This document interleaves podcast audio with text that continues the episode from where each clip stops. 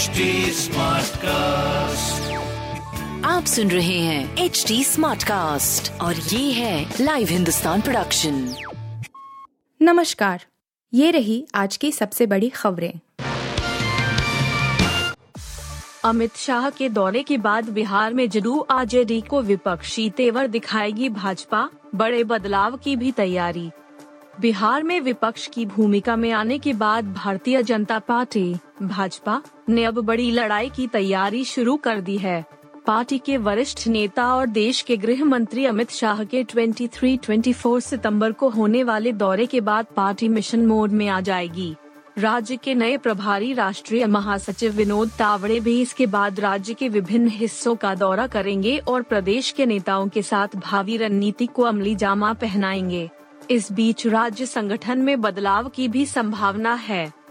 बिहार में जदयू के साथ गठबंधन टूटने के बाद भाजपा अब नई लड़ाई की तैयारी में है। लगभग महीने भर पहले भाजपा के केंद्रीय नेतृत्व ने दिल्ली में बिहार के पार्टी के कोर ग्रुप के साथ बैठक कर आगे की रणनीति बनाने को कहा था।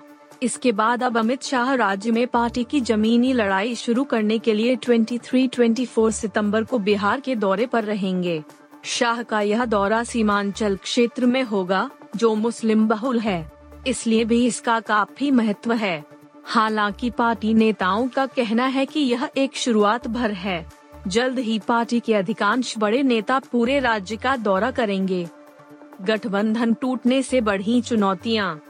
शाह का सीमांचल दौरा इसलिए भी अहम है, क्योंकि गठबंधन टूटने के बाद यह भाजपा की कमज़ोर कड़ी है। इस क्षेत्र की चार लोकसभा सीट में दो कटिहार व पूर्णिया पर जदयू व किशनगंज में कांग्रेस के सांसद हैं। भाजपा के पास केवल अरिया की सीट है। असदुद्दीन ओवैसी की ए आई के पाँच विधायक भी इसी क्षेत्र से जीते थे। बाद में अधिकांश राजद में शामिल हो गए। इस क्षेत्र की सीटों पर मुस्लिम मतदाता 30 से 70 फ़ीसद तक हैं, जबकि पूरे राज्य में मुस्लिम आबादी लगभग 16 फ़ीसद है। हर क्षेत्र के हिसाब से रणनीति बनाएँगे। भाजपा ने हाल में ही संगठनात्मक बदलाव करते हुए राष्ट्रीय महासचिव विनोद तावड़े को राज्य का प्रभारी बनाया है। तावड़े अभी तक हरियाणा का काम देख रहे थे। महाराष्ट्र के वरिष्ठ नेता तावड़े ने नई ज़िम्मेदारी मिलने के बाद राज्य के नेताओं से चर्चा भी शुरू कर दी है। हालाँकि तावड़े को कुछ समय पहले ही बिहार की ज़िम्मेदारी संभालने के संकेत दिए जा चुके थे। यही वजह है कि पटना में हुई भाजपा के सभी राष्ट्रीय मोर्चों की संयुक्त बैठक में भी तावड़े खास तौर पर मौजूद रहे थे। तावड़े ने कहा है कि अमित शाह के दौरे के बाद वह राज्य के विभिन्न हिस्सों का व्यापक दौरा करेंगे और हर क्षेत्र के हिसाब से रणनीति पर काम करेंगे। राज्य में सामाजिक समीकरण काफ़ी महत्वपूर्ण है, उसका भी पूरा ध्यान रखा जाएगा। गौरतलब है कि विपक्ष की भूमिका में आने के बाद भाजपा ने विधानसभा और विधान परिषद में अपने नेतृत्व बदले थे। संकेत है कि जल्द ही प्रदेश संगठन में बदलाव आएगा और नए प्रदेश अध्यक्ष की नियुक्ति की जाएगी। इसमें भी सामाजिक समीकरणों का विशेष ध्यान रखा जाएगा। 14 सितंबर को ही क्यों मनाया जाता है हिंदी दिवस? जवाहरलाल नेहरू से भी है कनेक्शन भारत में कई भाषाएँ बोली जाती हैं, कुछ के अपने साहित्य और व्याकरण भी हैं। इनमें से हिंदी देश के सबसे अधिक राज्यों में बोली जाने वाली भाषा है। आज के दिन यानी 14 सितंबर को पूरे देश में हिंदी दिवस के तौर पर मनाया जाता है। भाषा के महत्व को प्रदर्शित करने और उजागर करने के लिए स्कूलों, कॉलेजों, कार्यालयों और संगठनों में विशेष कार्यक्रम आयोजित किए जाते हैं। हिंदी दिवस को आज ही के दिन क्यों मनाया जाता है? आज की तारीख से आखिर इसके कनेक्शन क्या है? अगर आपके मन में भी ऐसे सवाल हैं, तो आइए उसका जवाब जानने की कोशिश करते हैं। आज़ादी के बाद संविधान सभा ने 14 सितंबर उन्नीस सौ उनचास को हिंदी को आधिकारिक भाषा के रूप में अपनाया। इसी दिन के बाद से हर साल 14 सितंबर को हिंदी दिवस के रूप में मनाया जाता है। भारत सरकार के गृह मंत्रालय का राजभाषा विभाग आधिकारिक कार्यों में हिंदी के प्रगतिशील प्रयोग को बढ़ाने की दृष्टि से कई महत्वपूर्ण जिम्मेदारियों का निर्वहन करता है। जवाहरलाल नेहरू से क्या है कनेक्शन राष्ट्रपिता महात्मा गांधी का मानना था कि हिंदी जनमानस की भाषा है। कई इतिहासकारों का यह भी कहना है कि बापू हिंदी को राष्ट्रभाषा बनाने के भी पक्षधर थे। हालाँकि, यह अभी तक संभव नहीं हो पाया है। भारत के पहले प्रधानमंत्री पंडित जवाहरलाल लाल नेहरू ने 14 सितंबर को हिंदी दिवस के रूप में मनाए जाने की घोषणा की थी। उनके ही कार्यकाल में 14 सितंबर उन्नीस सौ तिरपन को देश में पहली बार हिंदी दिवस मनाया गया था। आपको यह भी बता दें कि 10 जनवरी को विश्व हिंदी दिवस मनाया जाता है। इस साल गुजरात में मनाया जाएगा हिंदी दिवस। विभाग द्वारा हर साल दिल्ली में विशेष कार्यक्रम आयोजित कर हिंदी दिवस मनाया जाता है। इस साल हिंदी दिवस का आयोजन पहली बार दिल्ली के बाहर किया जाएगा। इस साल यह कार्यक्रम गुजरात के सूरत में आयोजित किए जाएँगे। हिंदी को लेकर रोचक तथ्य। हिंदी को इसका नाम फारसी शब्द हिंद से मिला है, जिसका अर्थ है सिंधु नदी की भूमि। हिंदी दुनिया की तीसरी सबसे ज़्यादा बोली जाने वाली पहली भाषा मानी जाती है। बिहार उर्दू की जगह हिंदी को अपनी आधिकारिक भाषा के रूप में अपनाने वाला पहला राज्य है। भारत के अलावा नेपाल, पाकिस्तान, श्रीलंका और अन्य पड़ोसी देशों में भी हिंदी व्यापक रूप से बोली जाती है। दक्षिण भारत में सियासत की भी शिकार हुई है हिंदी। कुमार स्वामी ने फिर छेड़ा राग, पहले भी हुई है रार। राष्ट्रपिता महात्मा गांधी का कहना था कि हिंदी आम जनमानस की भाषा है। कई इतिहासकार तो यह भी बताते हैं कि वह हिंदी को राष्ट्रभाषा बनाने के भी पक्षधर थे। हालाँकि, अभी तक यह संभव नहीं हुआ है। दक्षिण के राज्यों में इस प्रस्ताव का जमकर विरोध होता है। कर्नाटक के पूर्व मुख्यमंत्री एच डी कुमार स्वामी ने तो यहाँ तक कहा है कि 14 सितंबर को होने वाला हिंदी दिवस ज़बरदस्ती मनाना कर्नाटक के लोगों के साथ अन्याय की तरह होगा। उन्होंने अपने एक पत्र में कहा कर्नाटक में 14 सितंबर को केंद्र सरकार द्वारा प्रायोजित हिंदी दिवस कार्यक्रम को ज़बरदस्ती मनाना। राज्य सरकार द्वारा कन्नडिगों के साथ अन्याय होगा। मैं आग्रह करता हूँ कि बिना किसी कारण के कर्नाटक सरकार को राज्य के करदाताओं के पैसे का उपयोग करके हिंदी दिवस नहीं मनाना चाहिए। आपको बता दें कि यह कोई पहला मामला नहीं है। इससे पहले भी हिंदी का विरोध होता रहा है। आइए यह जानने की कोशिश करते हैं कि कब कब हिंदी को लेकर दक्षिण के राज्यों में विरोध हुआ है। कुमार स्वामी ने की थी हिंदी दिवस को खत्म करने की मांग। इससे पहले भी कुमार स्वामी ने ही हिंदी दिवस समारोह का विरोध करते हुए कहा था कि इसका उन लोगों के लिए कोई मतलब नहीं है जिनकी मातृभाषा हिंदी नहीं है। उन्होंने हिंदी दिवस को खत्म करने की भी मांग की थी। पिछले साल हिंदी दिवस के लिए कन्नड़ समर्थक संगठनों द्वारा बड़े पैमाने पर सोशल मीडिया पर विरोध प्रदर्शन किया गया था। आज़ादी से पहले से होता आ रहा हिंदी का विरोध। हिंदी का विरोध कोई नई बात नहीं है। भारत के आज़ाद होने से पहले भी कई मौकों पर इसका विरोध हुआ है। तमिलनाडु में उन्नीस में चक्रवर्ती राजगोपालाचारी की सरकार ने मद्रास प्रांत में हिंदी को लाने का समर्थन किया था। पेरियार की जस्टिस पार्टी तब विपक्ष में थी। उसने इसका विरोध करने किया। आंदोलन हुए। अलग अलग जगहों पर हिंसा भी भड़की। दो लोगों की जान भी चली गई थी। इसके बाद राजगोपालाचारी सरकार ने उन्नीस सौ उनतालीस में त्याग पत्र दे दिया। 1965 में भी हुई हिंदी को राष्ट्रभाषा बनाने की कोशिश। साल उन्नीस सौ पैंसठ में दूसरी बार हिंदी को राष्ट्रभाषा बनाने की कोशिश हुई। इस दौरान भी गैर हिंदी भाषी राज्यों में जमकर विरोध प्रदर्शन हुआ था। डीएम के नेता रहे डोराई मुरुगन को पचाईप्पन कॉलेज से गिरफ़्तार कर लिया गया था। बीबीसी को दिए एक इंटरव्यू में मुरुगन ने कहा था, हमारे नेता सी एन अन्ना दुराई 26 जनवरी के दिन सभी घरों की छतों पर काला झंडा देखना चाहते थे। गणतंत्र दिवस को देखते हुए उन्होंने इस तारीख को बदलकर 25 जनवरी कर दी थी। हिंदी के खिलाफ आंदोलन में सत्तर लोगों की गई थी जान। मुरुगन के ही मुताबिक, तमिलनाडु में हज़ारों लोग गिरफ़्तार हुए थे। मदुरई में विरोध प्रदर्शनों ने हिंसक रूप ले लिया। स्थानीय कांग्रेस दफ्तर के बाहर एक हिंसक झड़प में आठ लोगों को ज़िंदा जला दिया गया था। विरोध प्रदर्शन और हिंसक झड़पें तकरीबन दो हफ्तों तक चलीं। सरकारी आंकड़ों के मुताबिक इस दौरान विरोध प्रदर्शन में सत्तर लोगों की जाने गई बंगाल में भी हिंदी का विरोध। हिंदी का विरोध सिर्फ़ दक्षिण भारत के राज्यों में नहीं हुआ था। पश्चिम बंगाल के तत्कालीन मुख्यमंत्री बीसी रॉय भी हिंदी थोपे जाने के खिलाफ थे। विरोध करने वालों में दक्षिण के कांग्रेस शासित राज्य भी शामिल थे।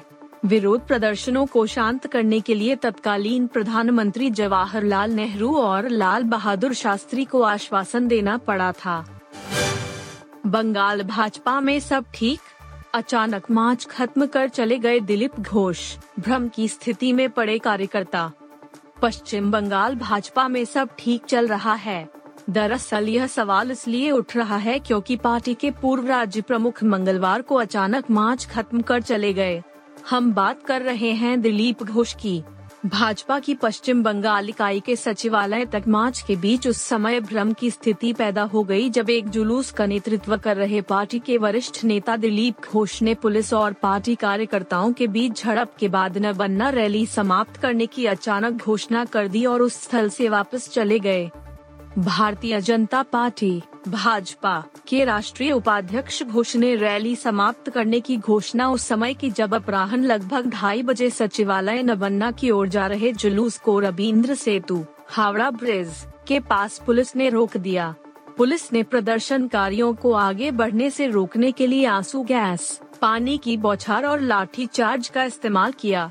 तृणमूल कांग्रेस सरकार के कथित भ्रष्टाचार के विरोध में भाजपा ने अलग अलग नेताओं के नेतृत्व में अलग अलग जगहों से तीन जुलूस निकाले जब नबन्ना अभियान समाप्त करने की घोष, की घोषणा के बारे में भाजपा की प्रदेश इकाई के अध्यक्ष सुकांत मजूमदार को बताया गया तो उन्होंने कहा, दिलीप दा का जुलूस पुलिस ने रोक दिया होगा और वह समाप्त हो गया, लेकिन अन्य जुलूस जारी हैं। पुलिस ने मजूमदार की रैली को भी रोक दिया और वह विरोध में सड़क पर बैठ गए। बाद में पुलिस ने उन्हें हिरासत में ले लिया। घोष ने बाद में पीटीआई भाषा से कहा कि मीडिया ने उनकी टिप्पणी को गलत समझा। भाजपा की प्रदेश इकाई के पूर्व अध्यक्ष ने कहा, जैसे ही पुलिस ने हावड़ा ब्रिज के पास मेरे नेतृत्व वाले जुलूस को रोकने के लिए बर्बर बल का इस्तेमाल किया, जिसमें कई लोग घायल हो गए। मैंने घोषणा की कि न बनना तक हमारा मार्च समाप्त हो गया है। मैंने अन्य जुलूसों के बारे में बात नहीं की। घोष ने कहा, प्रतिपक्ष के नेता शुभेंदु अधिकारी और सांसद लोकित चटर्जी को रैली शुरू होने से पहले हिरासत में लिया गया था, लेकिन हम और अन्य नेता ज़मीन पर थे तथा हम सभी इस मुद्दे पर एकजुट हैं। भाजपा के प्रदेश प्रवक्ता समिक भट्टाचार्य ने कहा कि घोष ने यह टिप्पणी तब की जब कॉलेज स्क्वायर इलाके से उनके नेतृत्व में शुरू हुए जुलूस को पुलिस ने बल प्रयोग कर रोक दिया भट्टाचार्य ने कहा चून की हावड़ा और कोलकाता में अलग अलग जगहों से प्रत्येक रैली का नेतृत्व करने के लिए एक वरिष्ठ नेता को ज़िम्मेदारी दी गई थी, इसलिए दिलीप दा के लिए कहीं और विरोध जारी रखना संभव नहीं था। इसमें और कुछ नहीं देखा जाना चाहिए। तृणमूल कांग्रेस, टीएमसी, ने इस मुद्दे पर कोई टिप्पणी नहीं की। टीएमसी के प्रदेश प्रवक्ता कुणाल घोष ने कहा, भाजपा का न बनना अभियान एक फ्लॉप शो साबित हुआ। वे राज्य की संपत्तियों में तोड़फोड़, क्षति और आग लगाकर खबरों में रहना चाहते थे। लेकिन सतर्क पुलिस बल ने स्थिति को और खराब नहीं होने दिया तथा भाजपा के गेम प्लान को विफल कर दिया। इस बारे में कहने के लिए और कुछ नहीं है। पुतिन को जेलेंस्की दे रहे झटके पे झटका। यूक्रेन ने एक और शहर से रूसी सैनिकों को खदेड़ा। यूक्रेन की सेना लगातार रूसी सैनिकों को झटके दे रही है। जवाबी हमले से उन्हें खदेड़ रही हैं। खबर आ रही है कि यूक्रेन ने अब वो वोवचांस्क पर भी नियंत्रण हासिल कर लिया है।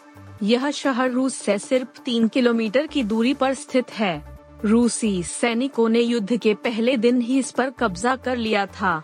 इसके अलावा रूसी सैनिक दक्षिणी शहर मिलिटोपोल को भी छोड़कर भाग रहे हैं।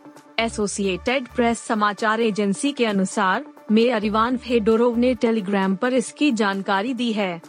सबसे पहले रूस ने शनिवार को उत्तर पूर्वी यूक्रेन में अपना मुख्य गढ़ छोड़ दिया था। युद्ध के शुरुआती दिनों के बाद से अब तक की यह रूस की सबसे बुरी हार है। यूक्रेनी सैनिकों ने रूस को चौंकाते हुए आश्चर्यजनक बदलाव किया। उन्होंने अपने दर्जनों शहरों को फिर से अपने कब्जा कर लिया है। यूक्रेन के उप रक्षा मंत्री हन्ना मल्यार ने कहा कि करीब एक लाख पचास हज़ार लोगों को रूसी शासन से मुक्त कराया जा चुका है। इन जगहों पर फिर से यूक्रेन के झंडे लहराए गए हैं। मल्यार ने रॉयटर्स को बताया कि पूर्वोत्तर खार के क्षेत्र में कहीं और लड़ाई जारी है। यूक्रेन की सेना अच्छी प्रगति कर रही है। उन्होंने कहा खार्किव क्षेत्र और उससे आगे रूसी संघ के कब्जे वाले सभी क्षेत्रों को मुक्त करना मुख्य लक्ष्य है। यूक्रेन का दूसरा सबसे बड़ा शहर है खार्किव। बलाक्लिया के उत्तर पश्चिम में एक गाँव वर्बिवका में छिहत्तर वर्षीय नादिया खवोस्तोक ने यूक्रेनी सैनिकों के आगमन का वर्णन करते हुए कहा कि हमने हमारी आँखों में आँसू के साथ उनका अभिवादन किया। उन्होंने कहा, हम अधिक खुश नहीं हो सकते थे। मेरे पोते पोतियों ने ढाई महीने तहखाने में बिताए। जब घर का कोना कोना टूट गया तो बच्चे कांपने लगे और हकलाने लगे। वर्बिव का आय खार्किव क्षेत्रीय गवर्नर ओलेह सिनेहुबोव ने कहा कि अधिकारी क्षेत्र पर कब्जे के दौरान रूसियों द्वारा किए गए अपराधों को रिकॉर्ड करने और पीड़ितों के शवों को बरामद करने की कोशिश कर रहे थे। उन्होंने कहा, हम सभी लोगों से उन सभी दफन स्थानों के बारे में पूछ रहे हैं जो मिल सकते हैं। हमें नागरिकों के दफन के कुछ स्थान मिले हैं। हम उत्खनन की प्रक्रिया जारी रखे हुए हैं। हालाँकि, मॉस्को इस बात से इनकार करता है कि उसके बलों ने अपने नियंत्रण वाले क्षेत्रों में अत्याचार किए हैं। यूक्रेन की सेना ने ईरान के ड्रोन को मार गिराने का दावा किया। इस बीच यूक्रेन की सेना ने मंगलवार को पहली बार दावा किया कि उसने युद्ध के मैदान में रूस द्वारा इस्तेमाल किए गए ईरान के एक ड्रोन को मार गिराया। अमेरिकी खुफिया एजेंसी ने जुलाई में कहा था कि ईरान ने रूस के लिए बम ले जाने में सक्षम सैकड़ों ड्रोन भेजने की योजना बनाई है ताकि युद्ध में यूक्रेन के खिलाफ इनका इस्तेमाल किया जा सके। ईरान ने शुरू में इसका खंडन किया था, लेकिन इसके रिवोल्यूशनरी गार्ड के प्रमुख ने हाल के दिनों में दुनिया की शीर्ष शक्तियों को हथियार आपूर्ति किए जाने का दावा किया है। यूक्रेनी सेना के सामरिक संचार निदेशालय ने ड्रोन के मलबे की तस्वीरें प्रकाशित की। सेना और इससे जुड़ी वेबसाइट ने कहा कि ईरानी ड्रोन को कुपियान्स के नज़दीक मार गिराया गया।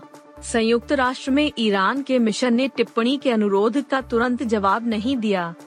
आपको बता दें कि यूक्रेन और ईरान के संबंध तनावपूर्ण रहे हैं।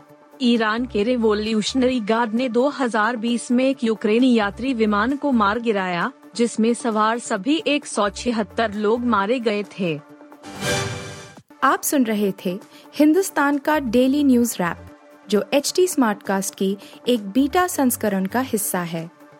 आप हमें फेसबुक ट्विटर और इंस्टाग्राम पे एट एच टी या podcasts@hindustantimes.com पर ईमेल के द्वारा सुझाव दे सकते हैं। आप सुन रहे हैं एच डी स्मार्ट कास्ट और ये था live Hindustan production smart cast